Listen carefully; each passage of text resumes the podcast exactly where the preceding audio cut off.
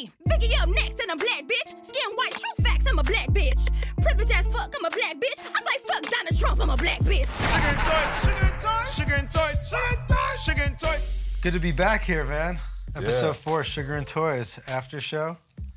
Theme of uh, this week's episode: It's hard to raise yourself these days. Had uh, Kyle uh, with a younger version of himself, and this Right. week we're very excited to have a special guest here. a younger version of myself. That's right.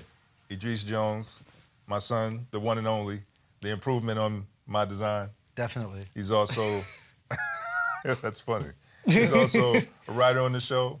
Uh, he does voiceover on the show, and um, he does the music for the show. Keeps us relevant. Keeps us Yeah, keeps I- us in touch. It was actually all joking aside, having some uh, some younger voices and, and you know and people that we know kind of working with us, um, especially a show like this, which is really about the contemporary hip hop youth culture and you know just sort of culture in general.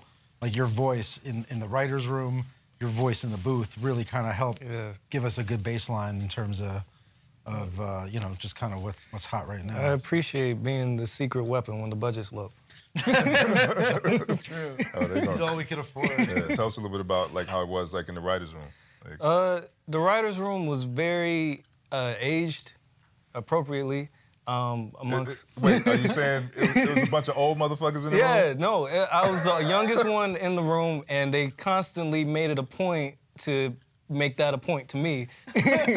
and uh, so I was there to basically for them to be like, "Is still is this still cool? Is this still hot? this word still good?" Yes, that is still hot, and we don't use hot. Yeah, we don't exactly. we don't we don't say that shit anymore. yeah. So th- this episode was actually a really was was a really uh, fun one. Um, Me too, man. Me Too Man is really uh, uh, uh, Annie Letterman, actually one of our writers, uh, came came with the initial pitch that we, we developed together from the beginning, from when we sort of heard the initial idea and, and kind of going down the road. It really, I think, kind of just plays with the, the the slippery slope of identity politics today in terms of like, you know, where does empathy begin and end? Where does like identification begin and end? And we love like kind of taking things that maybe shouldn't be put together and putting them together and seeing what we what we get from it. And sometimes a sketch like this actually like just works out in a really smart way, you know. Mm-hmm. And the type of joke that it is, like, perfectly comes from Annie and just a woman's perspective. The fuck? Excuse me, ma'am. Are you just gonna let this teachable Me Too moment pass and allow this rude, privileged man to manspread all over you? But I'm a woman, and you just touched my thighs.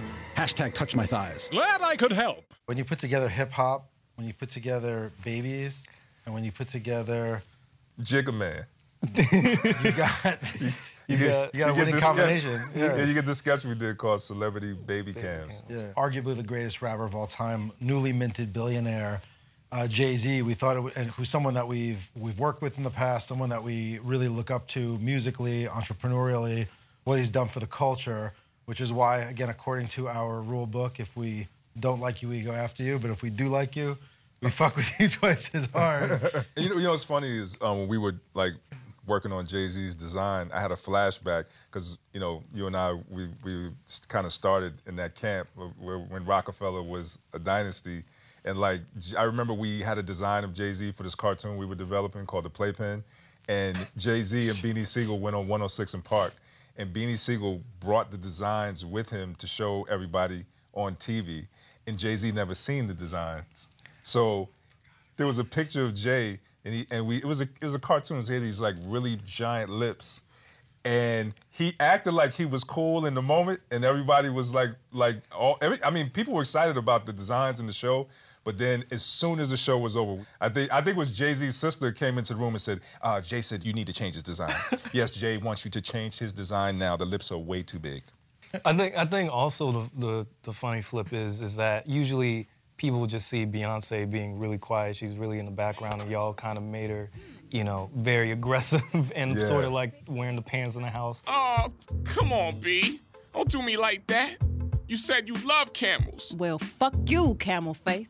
Oh, not to your boy. equally cartoony but live action in this show and one of my favorite pieces that we got to do uh, is the SoundCloud Rappers Institute. Oh yeah. With yeah. uh, Dormtainment guys, with Mike Dam and um, and Chaz. And you, Chaz. the crazy thing is, I watched it and like. You saw yourself. Well, no, yeah, that was, that was the other. No, but I, 'Cause I he, he is a rapper. Yeah, I, I do music, do- but I mean, whichever way you want to say it. But the fact of just like how accurate it was, just seeing it as a sketch.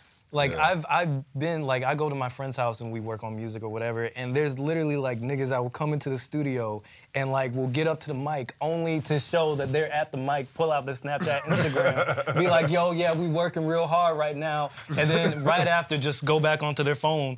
And then the person making the beat is like, "You gonna hop on? Nah, nah, I'm good." it's like, it's like, but like, there's people like that that just that have no idea what they're doing. It's, yeah. Yeah. No, wait, but like, see, top three SoundCloud rappers. Like, if you had to I, name. I would say uh, uh, Yung Lean because he was probably a good pioneer. Young uh, Lean.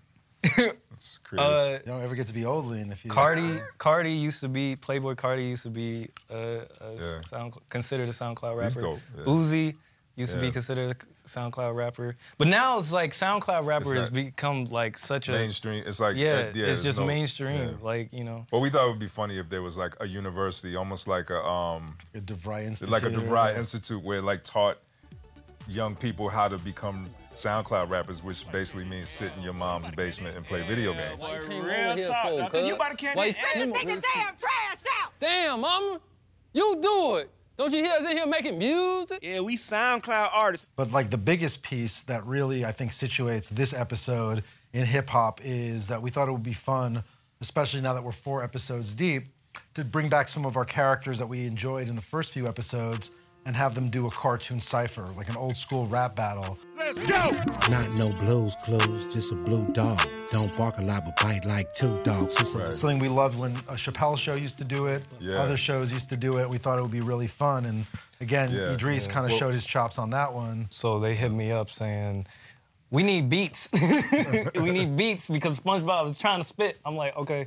Um, so, a special shout out to Zonashi, um, my music partner. Me and Zona just sat down and figured out whatever we could. They had us do. Is Zona like? Is that really? Is that really just you? Because I never, No, no, one's no. ever met Zona. Yeah. No. We talk about him.